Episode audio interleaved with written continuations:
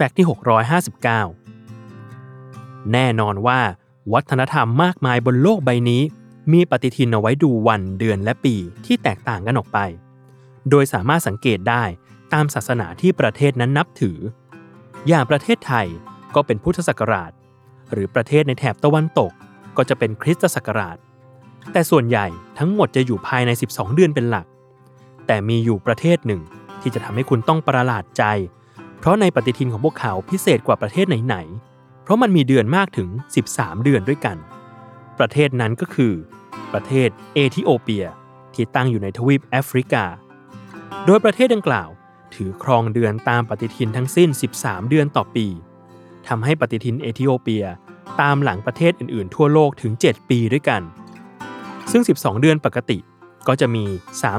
30-31 วันตามปีอธิกสุรทิน แต่เดือน 13 ที่เพิ่มขึ้นมา จะเป็นเดือนนอกปฏิทินโดยปกติ โดยนับไปอีกหลังจากเดือนตอนสิ้นปี เดือนนี้ถูกเรียกว่า ปากูเม อันหมายถึง วันที่ลืม ในภาษากรีก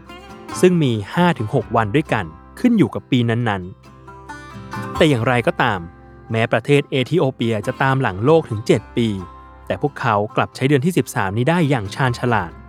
โดยการชูเดือนพิเศษ ที่เป็นความภาคภูมิใจของชาวเอธิโอเปีย ให้เป็นจุดเด่นของการท่องเที่ยวภายในประเทศซะเลย ด้วยสโลแกนอย่าง 13 months of sunshine หรือแสงแดด 13 เดือน